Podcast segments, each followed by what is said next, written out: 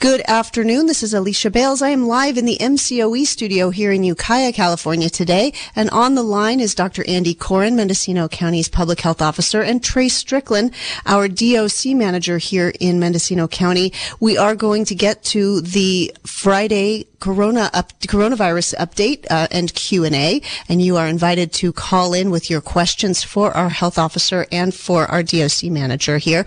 Welcome Andy Coren and Trey Strickland. Thanks for being here on KZYX again another Friday. Thank you for having us. Thank you. Really appreciate you being here, and we're going to um, give just kind of a, an update on where things are right now with our local pandemic. And um, I know, Dr. Coren, you've been doing a lot of outreach this week. You wrote an open letter to Mendocino County residents, and you also did a video with your deputy public health officer, Dr. Mimi Doohan, uh, to try to address some of the confusion around the CDC guidelines and the state's upcoming uh, June 15th relaxing of the rules that we've all been living under and the, the tiered system and all of that. So do you just want to bring us up to date on, on kind of let us know where things are and, and how you're feeling about um, the pandemic right now? Yeah, well, I'd love to. uh, let me just start by saying, I'll start the way I usually do with some of the data because that sort of forms a foundation for conclusions. Uh, you know, globally, this pandemic is still ongoing and it's on fire. Uh, the number of cases globally is 159,910,406. This is just a few days ago, and the deaths were 3.322 million, 3 million 322,294 in the United States. The coronavirus cases are up to 32 million 998,087, and the deaths are 587,082. So the United States is still number one in the number of cases and deaths. So India is definitely catching up. Uh, the California cases uh, have numbered 3,666,591, and the deaths are up to 61,513. This is as low as it's been in the pandemic since the very early days. The test positivity rate is 0.9 to 1.1%. That is the best since last summer. Mendocino has a bit of a different picture, however, although we led the counties in terms of our going to uh, the yellow tier. Uh, on uh, May 19th, the average daily new cases with a seven day lag was 6.3. And today, if you look at our dashboard, it's 7.11. Uh, the positivity rate is up to 2.4% for our tests in our county. Uh, last week, and that's a that's a lag for for um, uh, of a week. Last week with a lag because of the lag, um, the test positivity rate was 7.9 percent. So these are very high numbers: 2.4 to 6.3 to 7.9. So over the last three weeks, we've seen very high numbers, the highest numbers really since March. And some days we've had 15 cases uh, to um, uh, investigate and trace. These cases have nearly all been unvaccinated people. The ones who have been vaccinated have very minimal disease. the total cases in the county is 4,147. Among the Hispanic population, 2,026. We currently have, um, well, I think it's different on the dashboard because it's more updated than when I did this. But anyway, we had no, we have 66 in isolation and 97 uh, uh, quarantined, and the deaths now are steady at 49. Nothing uh, to be happy about because these were members of our community. The hospital total now is uh, four in the hospital in Mendocino County, two in med surg, none in the intensive care unit here, and there are two in med surg, one in Ukiah. I'm sorry, not Ukiah, but UCSF, uh, and that's due to a severe COVID infection that was associated with her pregnancy. And one in med surg in Loma Linda, the COVID was sort of an incidental finding when he went down there for other illnesses. So we are really going up. We could call this another wave. It may turn into that.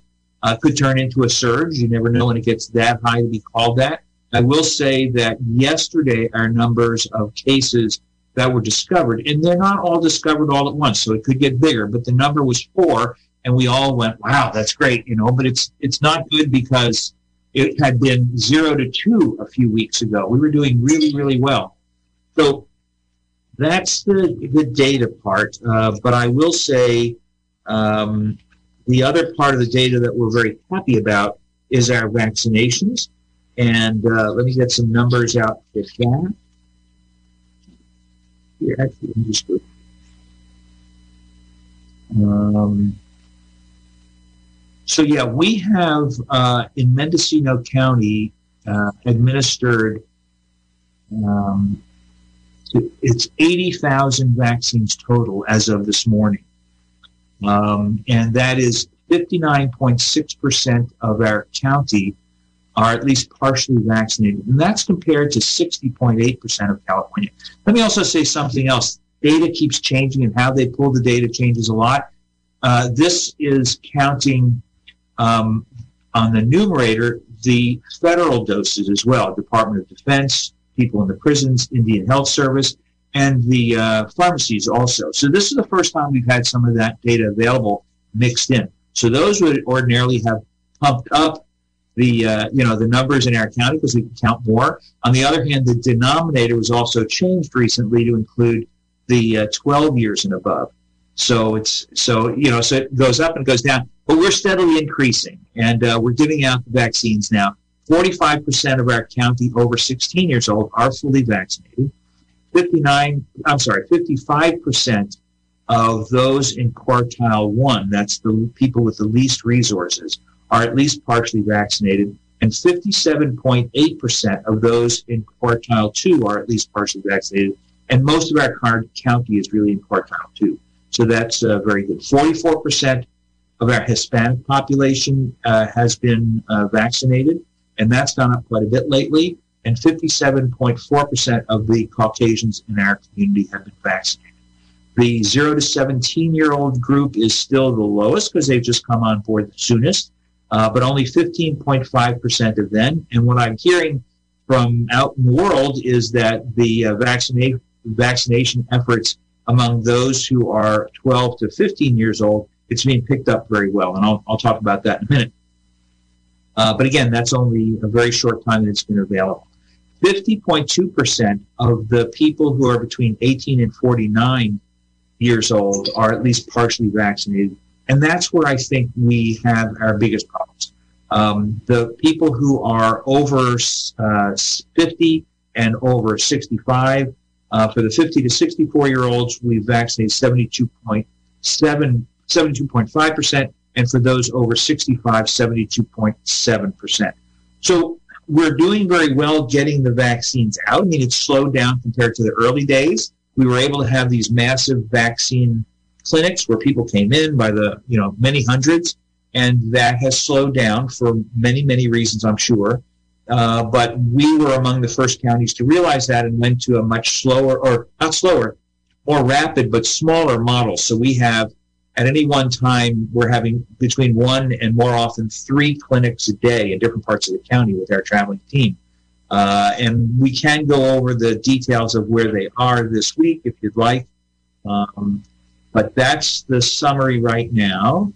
Couple uh, questions for you. Um, you uh, you said earlier in the week in the video with Dr. Doohan that testing numbers are dangerously low. Can you talk about that? Yeah, so you know during the uh, you know the winter months uh, between November, December to probably February, we had to fight initially to get the OptumServe on board, and then when UCSF pulled out their vac- their testing for the clinics, they were left without any testing. We had to fight to get OptumServe to travel around, but we were vaccinating over 400 per day on average. That's a lot and we did better than the rest of the state in many ways. However, now we're down to in the range of 100, and some days less than that, significantly less than that. And so when we have, right, I think you said we were vaccinating 400 a day. You meant we were testing 400 a day. That's what I'm testing. Yeah. Okay, and that's 100, less than 100 a day. That's with all of the testing going on uh, in the county, and that's just a daily average. Yes. Wow, that is really low.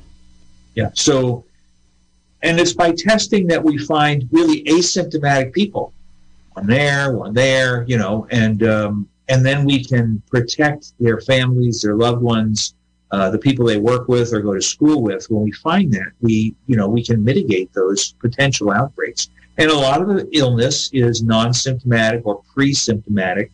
And so it gives us a real handle on what's happening in our community and a, a way to control it. The other thing it does is it gives us an insight into these new variants that are happening in California and around the world. Um, in California, uh, you know, we have all of the variants of the world are represented here, but clearly the uh, the newer variants that initially were California predominated, we now have the UK variant, the one from Great Britain, which travels faster, it's more contagious, and it's uh, causes more uh, illness, so it's it's more virulent, and that is definitely becoming the predominant variant in California. So there's still native variety, but the but the variant, the California variant, which was very predominant a month or two ago, has now been superseded by the UK variant, and they have a big um, outbreak in neighboring uh, Humboldt County from that variant, and the South Africa variant that we worry about quite a bit uh, had a, a, an outbreak in Shasta, and another outbreak uh, has happened in Marin with that Indian double mutant variant, and we're still watching that. It's uh, it sounds more terrible than it may be. There's they're still looking into that. It's not yet considered a variant of concern in California, though it has been cited that it's a variant of concern for the United. You know, CDC calls it that, but it, it, all the all the data is not in yet. In any case, it's very important. We can see what's happening in India, so it's it's scary. All right. The other thing I was hoping we could hear uh, about is I know there have been a number of vaccine events at schools this week, and can you tell us how those are going? Actually, the school vaccine effort is going very well. Um, so the the uh, kids are coming in, and their family, their parents are coming in a little bit more. Uh, they're not large numbers that come in because it's a percentage of the different classes. Uh, but we have had um, lots and lots of those vaccines events, vaccine events around the county. And uh, coming up next week, let me just say what it's looking like. So you know, our supply is uh, is is adequate now, and uh, the barrier there are very few barriers of verification. We're using self attestation. Uh, you know, we're allowing walk-ins because again, we have enough we have enough vaccines, and we're actually giving rewards now. So people getting donuts, cups of coffee, you know, freebies here. Um, there have been game cards and things like that. The the merchants are pitching in however they can, and we're we're getting more and more, uh, and so that's that's pretty exciting. Yeah, I saw um, that the Mendocino Cafe is going to have a vaccination event at the cafe this week. Right, that's right and uh, and and they are that's exciting. Lots more of the clinics that was initiated by uh, Mendocino Coast Clinic, but the clinics are also getting out and you know putting their people on the street and and doing the vaccinations in their community, and they really know their communities. It's excellent. So we we love to work together with them. Um, let me just see where yeah. So for the county, let's go through those. We have Eagle Peak today and Comalita today. Uh, Fairgrounds tomorrow. And uh, Monday, it's South Valley High and then Point Arena. On Tuesday, it's Willits High and then the Willits Commercial District. And uh, on Wednesday, it's Spy Rock and then back to the fairgrounds. And uh, on Thursday, we're doing Orchard Avenue Project Home Key and Mendocino Presbyterian Church after that. And on Friday, I don't have the schedule for the county clinics quite yet, but they'll they'll put one in. And then the clinics. I'm sorry. Craig, did you want to add something? Well, I just wanted to mention that um, I think right now they're doing the first dose Pfizer at Ukiah High until 5 o'clock today. So there's Great. still time to, to head on down to the high school. Great. Yeah. Cool. And hi to all of you folks out at Ukiah High getting your shots. That's cool. Yeah, that's right.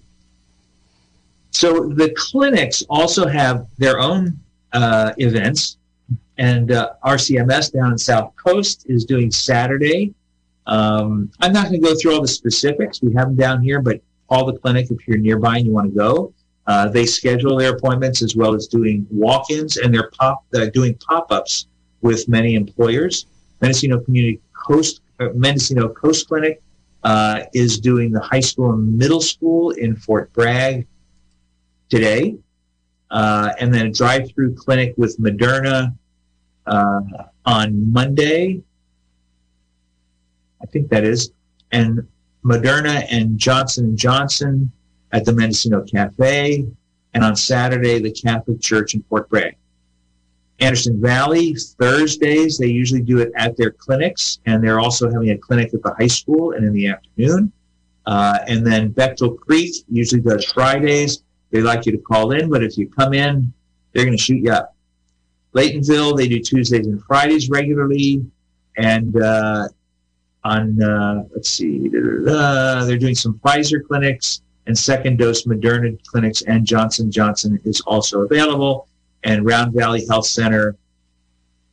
At this point next week, they don't have something scheduled yet, but they're jumping on board. Everybody wants to do it. Everybody wants it to be done. It's not only reaching out to the kids, but the kids, of course, are dragging their parents along, or vice versa, and uh, and we're sort of offering it to them as well.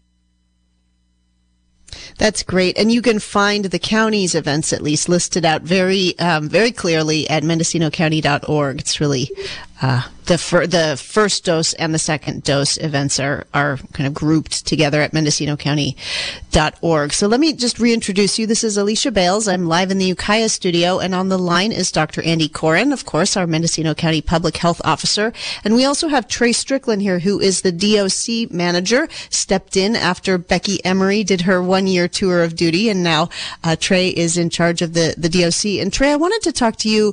Um, about you know we we were at zero cases for a while there, and that was an exciting couple of weeks. Um, but now, and and I guess that for the contact tracing and case investigation that that is within your purview at the DOC, um, you could scale that down. But now it sounds like we are in, I don't know if it's a wave or a mini surge or whatever you want to call it, but we have many more cases, many more people are in isolation and quarantine so that your job now suddenly scales back up and you have to respond instantly. So can you talk about how it's going with the case investigation and the contact tracing, uh, and where you're finding these these new cases are coming from. So our contact tracing team, we do utilize a lot of state staff that are helping with contact tracing uh, during the week. Um, so we do have plenty of staff available for when um, you know when we do have more cases to investigate, and uh, and we have county staff uh, available as well. Um, so our concern now is to make sure that we're identifying the the higher risk cases you know, someone who tests positive who stays home most of the time has very few close contacts. Well, that's pretty low risk versus somebody who might be, you know, working with the public who is working for several days after having after being symptomatic, and then finally gets tested, and finds out they're positive, and then they potentially have a lot of different close contacts to to to to go after. Um, so we're making a concerted effort to identify those cases that pose the highest risk to make sure that we're following through, um, getting them um, into isolation and, and quarantine. Um, and you know the cases are, you know, they're still kind of all over the place. We, I think we're seeing some more household cases where the entire household, you know, the parents and an infant, um, are all test positive. Uh, and we've had some cases up, up north uh, where we might have some community members that are coming in from out of the area. Um, um, part of the, the northern farming community. Um, and we I know we've had some difficulty with contact tracing with folks that don't want to give a location or or phone number or the names of close contacts. Um, so that that makes it more difficult too because to really keep this under control, we need to find we need to identify everybody who's positive, who has close contacts, to make sure that they get into isolation and quarantine, um, so that we can prevent the, the you know the spread, so that we don't have surges and outbreaks. Because um, you know this isn't just a linear progression. Everything gets better on June fifteenth. We still have the potential to, to, to step backwards, and we're trying to avoid that and we just have to keep vigilant in, in our contact investigation, contact tracing, uh, to make sure that we are getting the people that need to be in isolation quarantine there so we can pr- protect everybody else. All right, and I know you were following some outbreak or an outbreak among student athletes. How are the student athlete numbers doing right now? Is that um, have there been any more cases among among those folks? I don't think in the last couple of days we've seen any more athletes. Um, we did have, uh, or at least with that one outbreak. Let me just take a look at this. Um, but there, there have been some cases at the um, uh, another high school. So, so that's that's a concern we're looking at, and um, of course that affects their whole class. And that's it's a problem at this end of the school year uh, that they're all considered close contacts at this point. So, so that's a problem. And uh, and you know, I, I just also want to add that when we call people and they refuse to talk to us or answer the phone or give us the names of their contacts, not only does it put their contacts and those contacts contacts at risk, but the other reason why we do the contact investigation is to see who needs help, who can't go to work, who needs some food, who needs some housing to keep separate, you know, from the other members of their family. So we we are a service agency, and uh, you know, it, it, I, am sure it feels very uncomfortable for some people. Um, but if there's a disease going around, our primary reason for being is to try and protect the community against that infection.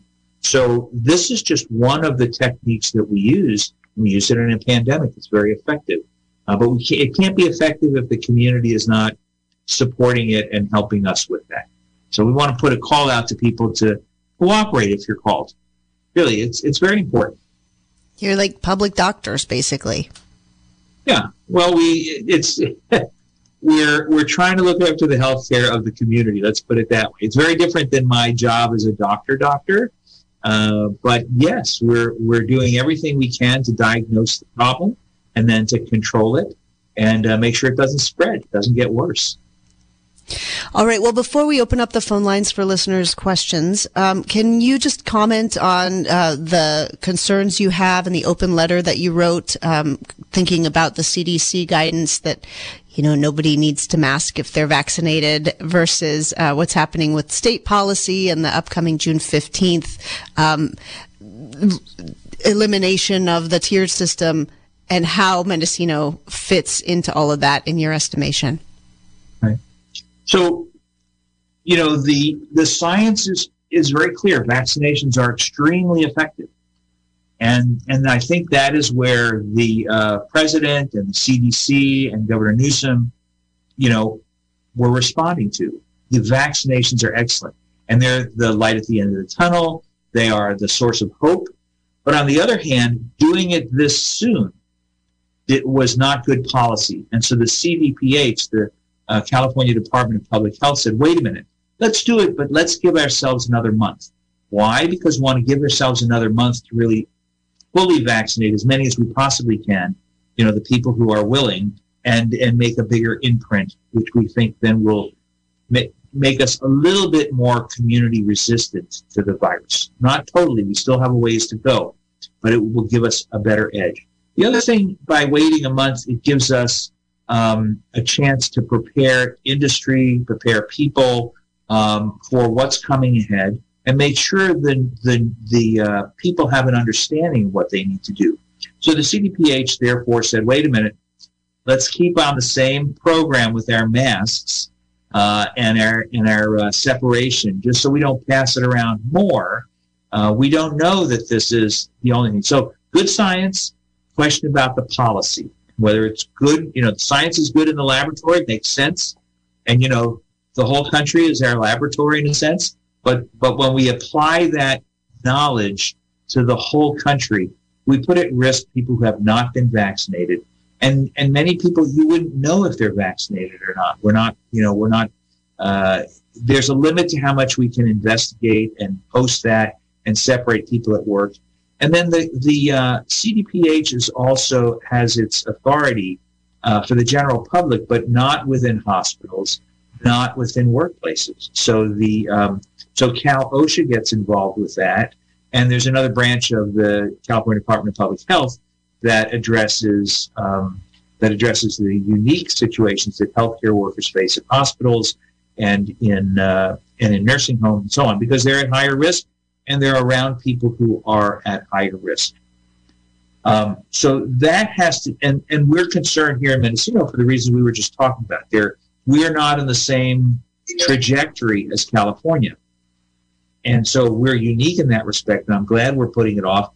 Hopefully, we will get those numbers back down and we'll back, be back in sync with California. But there may be outbreaks in other counties as well that could happen in the next period of time. Remember, as a small county, little differences cause big bumps in those graphs, but they also affect our community a lot more. So we have to look at that. And it's understanding all that that the CDPH wanted to hold off on the masking order changes. There's still, we have a fairly liberal but appropriate uh, massing order in place now. So we're sticking with that. As far as the beyond the blueprint, it's being called now. It's not dropping all those orders, but it's beyond the blueprint. I just got hot off the press uh, the uh, in, uh, instructions that are now posted in the California Department of Public Health regarding that time. And so the California Department of Public Health wants themselves, and I can tell you the health officers also want to be out of the business of heavy duty regulations industry wide.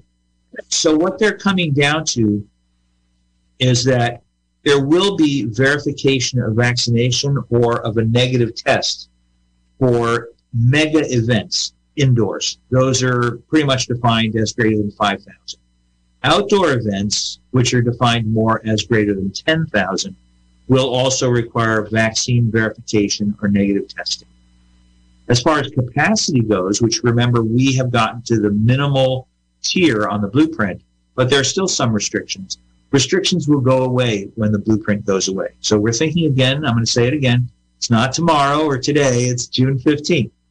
Um, and then physical distances, uh, physical distancing will not be an issue uh, or requirement by CDPH at that point. And that'll be for either customers or guests. Again, what happens in the workplace is much more an issue for Cal OSHA. And, uh, you know, em, uh, employees are rightfully concerned. How will they be protected? Masks will continue to be the current CDPH guidance for, man- for facial coverings. Traveling will also continue to follow the recommendations of the CDC and the CDPH. Um, we certainly don't want to send people on airlines who are infected, and we don't want to bring people back who have an infection into our communities without understanding, you know, without the appropriate testing or know, knowing that they're vaccinated. Um, and I think it's gotten down to that simple. Now, there will be some discussions about, um, well, what can employer ask of their employee in terms of saying whether they are vaccinated or not. I can tell you that in some of our smaller work environments, people want to be able to take off their mask at a break or when they eat in a, in a break room. Uh, and you know they're they're going around and they'll say, "Are you vaccinated? Are you vaccinated? Are you vaccinated to feel safe?" But it's it's not you know it's not it's not a complete uh, um, system. And whether everybody can do it or whether somebody's going to feel, well, that's an invasion of my privacy.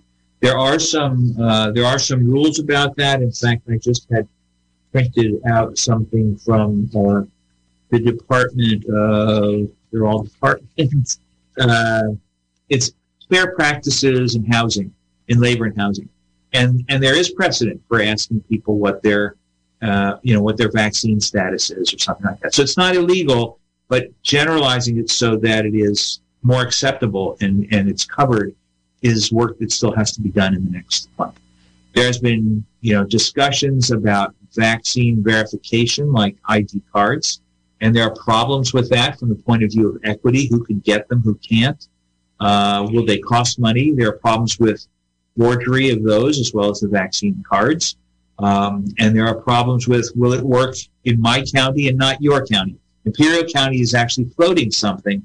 It's a um, what do they call it? Uh, it's it's not a, uh, a band that, but it's one of those um, marks. I can't remember what they're called.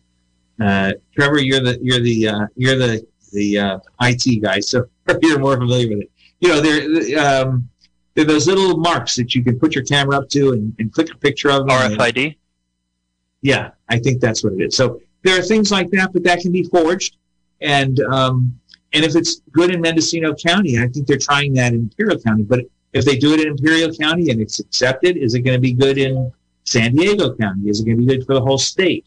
If it's good for the state, will be good for the next state. So the best thing would be for it to be a national, you know, program, and that hasn't that hasn't come out yet.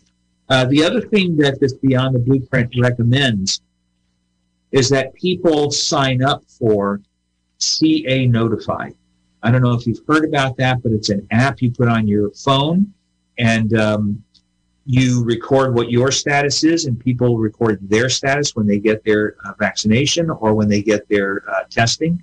And um, it picks up people around them as they walk around who are also on CA Notify who may have tested positive even before they know it. So before, you know, it goes to, you know, their provider or the tester or whatever, comes off the lab, the lab is inputting to CA Notify. It's all secure system, but that means that their phone is then hot. And my phone can pick it up and say, hey, Coren, you've been right next to this guy for a good 15 minutes. You better do something. It's it's kind of so, like a, a Marauders map from Harry Potter, where you're all like walking around, but if you walk by someone who's hot, a little alarm goes off or something. Yeah, kind of, sort of. I don't know if it actually maps other people out, but if you get close enough, it's a you know it's like a little magnet. You know, you think know, about it as a magnet or something. And this sounds outrageous to those of us who are over 20 years old, but I mean, the kids have all these apps where they know where everybody is at all times. It's like privacy right. concerns have gone out the window in the younger generations. It's wild. Yeah. Anyway, um, this is KZYX. It is our Friday Q and A about the coronavirus with our Mendocino County Public Health Officer, Dr. Andy Coren, and we also have our DOC manager, Trey Strickland, here with us, and Trevor in the background, keeping things on track. I'm Alicia Bales, and we are going to open up the phone lines if that's okay with you guys. Yeah. You ready? Uh, we can still keep talking about the Marauders map, the vaccination Marauders map if we want. Um, we are here uh, live and you can call at 707-895-2448. That's 707-895-2448 and we have our first call. Hello caller, you're live on the air. Uh, yeah, hi. Um, I had a question. Uh, if I've been exposed to uh, COVID, a person with COVID, how long should I wait to get a test? if you know that you're exposed, then you don't have to wait to get a test. You should make sure that you're quarantined from other people and you can get a test. You know, it's probably going to turn positive over the next one to three days. So waiting a little bit is good uh, to get tested to be more accurate, but waiting is not good if you're contagious and you may be already. Does that answer your question? I think he took his answer on the air. Okay. All right. The phone lines are open 707 895 2448. That's 895 2448. We have on the line Dr. Andy Coren, eh, our Mendocino County Public Health Officer, and Trey Strickland, who is the DOC manager. These are two of the most knowledgeable people in our county about the state of things uh, with the coronavirus here, uh, including testing and vaccination, and also any questions you might have about the virus, anything you're unclear about. We also have um, the CDC and the state guidelines and the local guidelines all trying to make sense to each other, and that's a an interesting and, and challenging thing in, in this phase of of the pandemic. So let's take our next call. Hey, caller, you're live on the air. Hello, caller. You are live. Hello. Hello. Am I live? You are live. Go right ahead.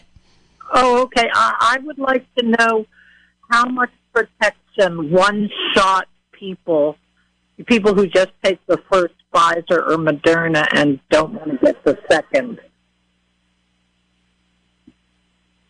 I'll take that. Um, so that is not a thoroughly understood um, fact. Uh, it's very high, but how long? So if the Pfizer and Moderna are 95% effective, I have heard uh, reports that one do- one shot can be up to 80 or 85%. Uh, something less than that is possible, but there are different studies. Uh, the problem is we don't know what uh, how effective that is against transmission or how long it will last. And so the recommendation, and, and it may not be effective enough uh, to zap out any variants that you may encounter. So, you know, the, um, a long time ago, Great Britain decided that they had to get their population completely vaccinated. They only had a limited supply, and they changed the. Um, they didn't change it to one dose, but they changed the interval between the doses uh, to lengthen it so that there was more time to give more vaccines to more people, and and that worked well. Uh, but here in the United States, we're certainly not in a supply short, shortage time, and uh, we want to get people completely vaccinated to make sure we knock out the variants if they come, and that it lasts as long as we possibly can make it last. Thank you. So they can get a second shot at any time. It doesn't dissipate after two weeks. Yes, that's true. So that's also important. We're instructing our people that if someone misses the day that they were supposed to get their vaccine, there's no difference if they're, you know, a few days before or a few days after, but also if, let's say, they completely forgot or there was some reason they couldn't get the, the, vac- the second vaccine, they can come in a month later and we would give them their vaccine. Okay, but we wouldn't thank repeat you. the series. Sure. All right. Thanks for that call, caller. Is there any point at which you might start over? Not at this point. There's no recommendation for giving three shots of the same, you know, vaccine. So at this point, I've checked that for other reasons, and uh, Moderna and Pfizer are sort of holding steady. This is what we want, one, and then the second shot, and we'll see. And we don't have any news about a, a booster at this point, a, a, third shot, because it's the the vaccine durability is starting to wane or anything like that. We haven't seen any of the vaccine efficacy wane, uh, but I can tell you that the pharmaceutical companies are definitely working on boosters because they want to see if they can get something more effective for the variants that are circulating as well. I mean, these are effective against the variants, but it may turn out that there's going to be another variant. So they're looking, you know, at the different kinds of mutations that there are, and uh, trying to make sure they can cover that as well as possible. All right, it's 707 895 2448. That's 895 2448. This is our Friday afternoon local coronavirus update. Uh, we like to invite members of the county's leadership squad who's been working on this coronavirus pandemic response since the very, very beginning. And we have Trey Strickland, who's the DOC manager, and Dr. Andy Coren, who's our public health officer, here with us live to answer your questions. And, um, if there are no calls, I will continue with my never ending series of curiosities. I just never get enough of this stuff, apparently. Um, and I was wondering if, um, talking about vaccinations, I know that at a certain point, Blue Shield took over for the administration of the, of the vaccines. I guess it took over from the state distributing them, uh, to the counties. Has that happened? And, and what is the effect of that, if any? What have you noticed? Well, the counties in the state had done a very good job to begin with, but the state wanted to say, look, we want an intermediary who can administer the distribution of the vaccines. That's really what happened. And uh, it's it has been going well. They also developed the appointment system that was consistent with the entire uh, state. So, my turn, you could list a vaccine clinic in San Diego, and if we were traveling down to San Diego, we could, you know, we could see on that same my turn system where the clinic's near me, or you know, if I was up here in Mendocino, I could see which. So, my turn was very useful, and because all of the energy was put into my turn, the access to the vaccines became a little simpler. They're in multiple, multiple languages now. Uh, they've gone from where you could, you know, you could restrict the vaccines you got to just your county to now opening it up. There was a time where you could only get a vaccine within your own county. Um, there are consent forms online for my turn. But overall, the rollout, although any new system, and I will say, especially an IT system, has its bumps and drags and and it's going to be a, a, problem to begin with. Uh, they're pulling out of that now, and I think there's much more consistent, um, you know, uh, trust in the system.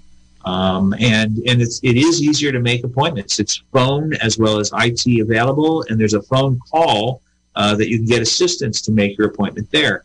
They're also um, organizing vaccines for individual people who may be stuck at home.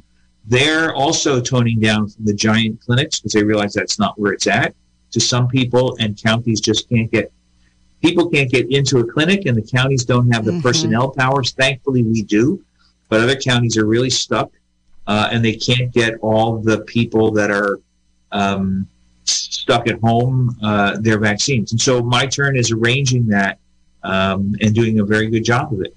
All right, we do have a caller. Hello, caller. You are now live on the air. Thanks for waiting. Hi, guys. Thanks for the show.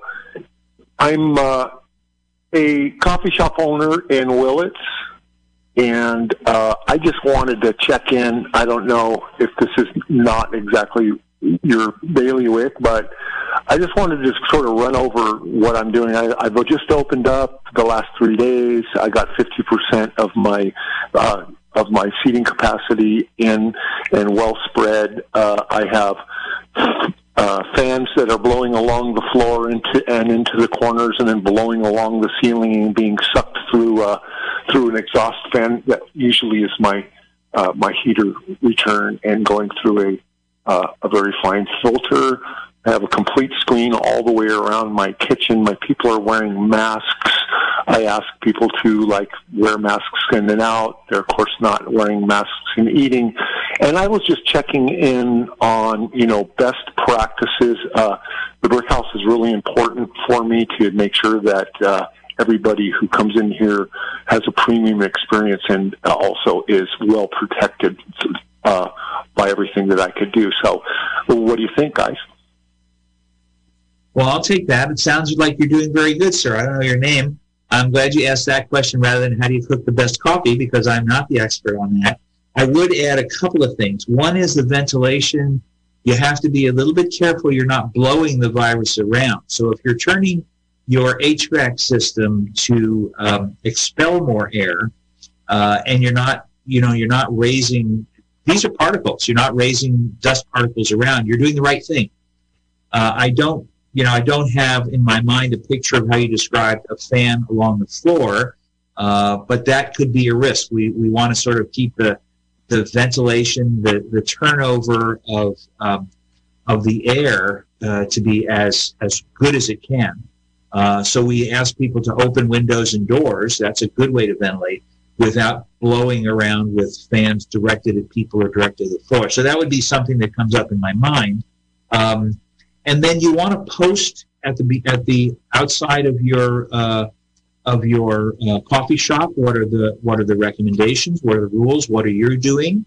Um, and then you also want to have some hand sanitizers. Make sure people know they can use the hand sanitizers. And there's a regular pattern uh, for cleaning up the place.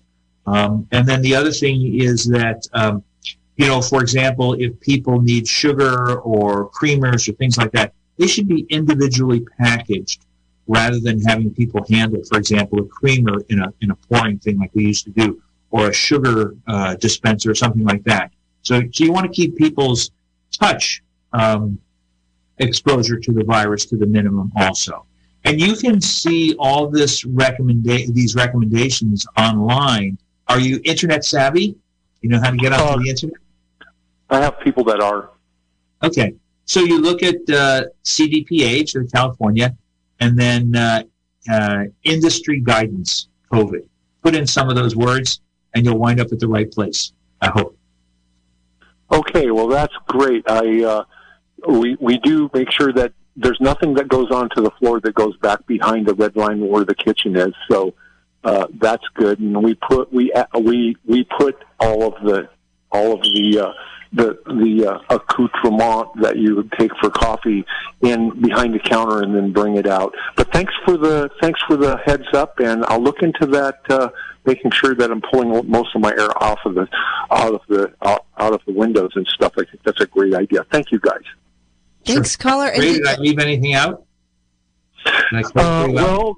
well, I do kind of have something else. It's like uh, I understand that that our our county has gone from yellow to uh, possibly going to be sliding back up the scales because we've had some uh, we've had some more people that have come down with the with the virus or tested positive. And so is that actually coming around? And and, I, and so that would probably affect once again the functionality and how I can run my shop. So Yeah, we were we were talking about that earlier on this show, and we do have a significant increase in the number of cases. Um, the state has not moved us back from the least restrictive yellow tier back to the orange tier yet. Uh, that probably won't be for another week or two if it happens. Uh, there are a lot of factors that go into that, but it is important to notice from the from the numbers that we have that the uh, the the counties, um, you know, the illnesses in the county are going up, and so it's a it's a virus that's prevalent. Our case positivity rate has gone up quite a bit, and um, and so it's so uh, yes, it, we're not doing as well as we were doing a few weeks ago, but it doesn't necessarily mean we're going to be orange. Uh, we hope not. So we want to we want to be careful. If we were to move to orange, there are a few things that people would not be able to do that they have been able to do in the yellow tier. But for the most part, the major effect for most of us in most situations would be the capacity limit. Mhm. Wouldn't we lose the movie theater? pardon me. I'm wondering if um, if we would lose. Uh, the, I know the movie theaters are starting to open up this I'll- this let me week. look. I hope not, because our little movie theater here has like they've been like champs, and they just opened up, and the community they've they've they've done some work in there, and it, and it looks pretty good, and the community's been pretty responsive, and uh, they were- that would be quite that would be quite a blow to the poor to the poor theater owners. But I know we have to be safe. So, but anyway, All right, I I, don't do know. have another call, caller. Thank you so much for the call and congratulations on opening back up. yeah, I've been here for three days, so I'd like to see it like at least roll for a whole week or something. Oh, so maybe we can Yeah, you will. Willits is grateful. okay, thank you. The movie you. theater, Bye-bye. the movie theater capacity changes between orange and yellow, but they can be open indoors also, even in orange. All right, hello, caller. You are live on the air. Hi, you keep on using an acronym, and so far I don't think you've um, explained what it is. It's DOC, and many of us don't know what the DOC is. Good point. Great, Trey. You want to take that one? Sure. DOC stands for the Department Operations Center. And it is a little confusing. At the beginning of the incident, we had an emergency operations center, which basically performs pretty much the same functions. Um, but as a public health event, um, at, at some point it was determined that we could move the EOC um, over to the DOC and and I guess in a lot of regards, um, it, it's it's it's semantics. Um, but the Department Operations Center, uh, the DOC oversees um, probably ten different sections of of of response. We have planning, operations, liaisons, logistics, finance, um, public information. Um, and those are FEMA designations um, for our for our response.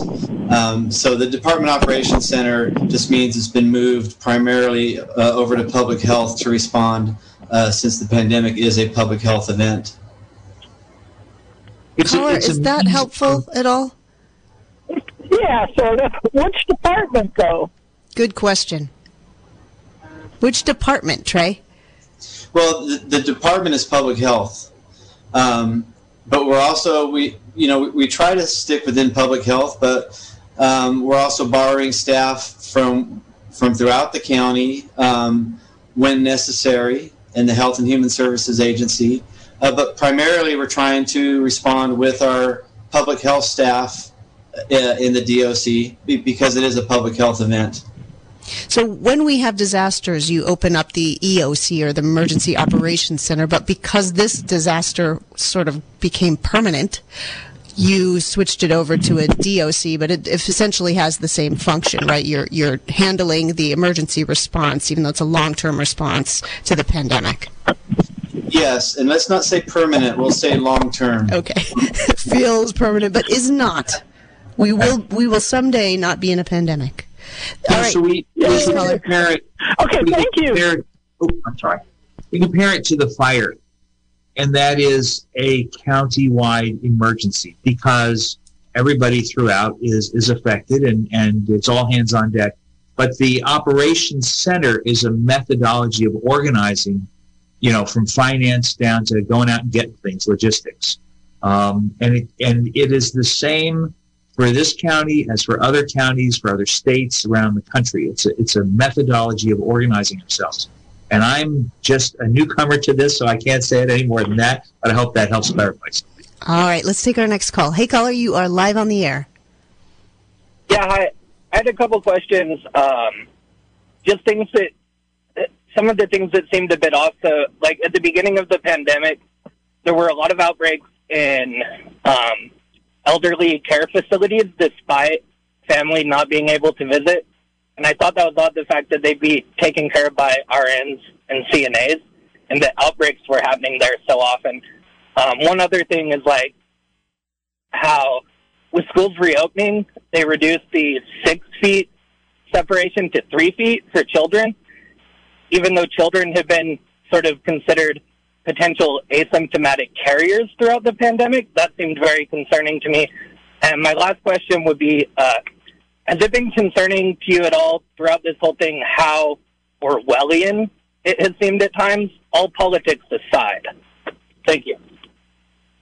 All right. Good questions, caller. Thank you. Well, before I get to Orwellian and start asking him to define his terms, uh, let's first do the the uh, the skilled nursing facilities uh, and acute care hospitals was one of the major reasons that we declared this emergency in order to protect uh, those facilities. So our community actually had health care uh, when they needed it. Uh, but the skilled nursing facilities are filled with people who are much more vulnerable. They're elderly, they've had illnesses, they're recovering from illnesses, and so they're much more likely to have um, an illness. And nothing is perfect. So even though we tried to institute uh, masking and distancing and sequestering people who were affected into one hallway, whereas you know the people who showed no signs of infection in the early days had negative testing. They were in another hallway. We really tried to separate them. Um, there still would be outbreaks, and an outbreak in one a, a illness in one person, either a staff member or a family member coming in, could spread through the whole facility. And there's where you saw an awful lot of outbreaks, is in those nursing homes and long-term care facilities. um, when the outbreak, when the uh, pandemic was at its worst, uh, people couldn't even visit. They, the the state said no, nursing homes you shouldn't even have visitors. Hospitals you can have visitors. What a hardship that is when you have a loved one in a hospital or in a nursing home and you actually can't visit them except with a Zoom call. Uh, and these are people who, for one reason or another, probably need even more visitation and more attention. But in order to protect everyone in the institution, visitation went down. And we found, unfortunately, that staff members also brought the infections in.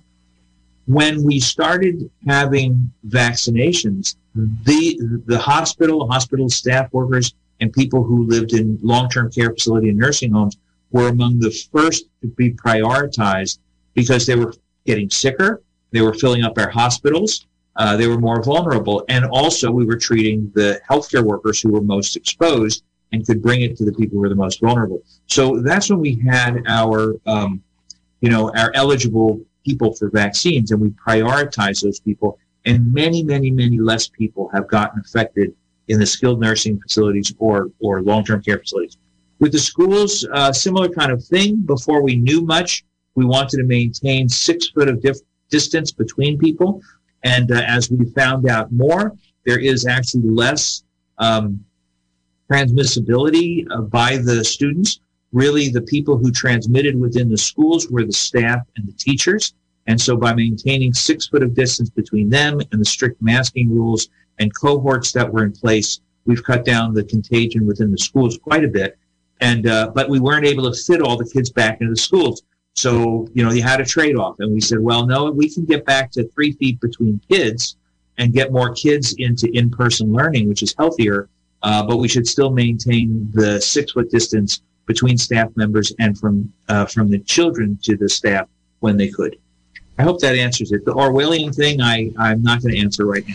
I kind of want to put a pin in the Orwellian question until Monday and see what Dr. Colfax has to say about it, because I can think of a lot of Orwellian wrinkles in this pandemic, especially during the last administration. But I'm not sure that's what the caller was getting at, and I would love to have a longer conversation about it. So um, we just have about 90 seconds left. So I think I'm going to let you guys go, and thank you very much for being on KZYX again live this week. It's really incredibly valuable to let our listeners have access to directly ask you their questions. We do the best that we can, but everybody around the county has their own questions and confusions, and it's just wonderful that you are here and, and willing to answer them. I mean, now we got a good definition of the DOC. I've been wanting that for 16 months now. So thank you so much.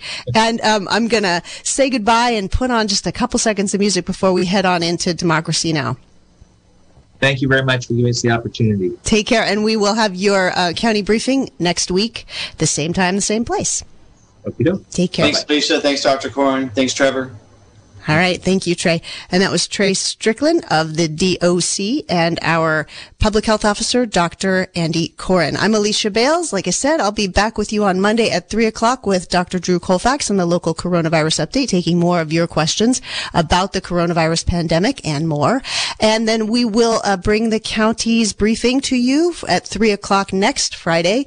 Uh, and I want to thank you all for calling and for listening and for continuing to be vigilant and stay informed about what you can do to um, keep yourself informed about the pandemic and keep you and your family safe. Take care. You've been listening to the local coronavirus update from KZYX&Z Mendocino County Public Broadcasting in Philo, California. This podcast is made possible by funding from the Mask Awareness Project of North Coast Opportunities. To hear this program live, tune in on Mondays and Fridays at 3 p.m. Pacific Time to KZYX Philo 90.7 FM, KZYZ Ukiah at 91.5 FM, and in Fort Bragg at 88.1 FM. Or you can hear us anywhere at kzyx.org, where you can also find out how to donate or become a KZYX member. Thanks for listening.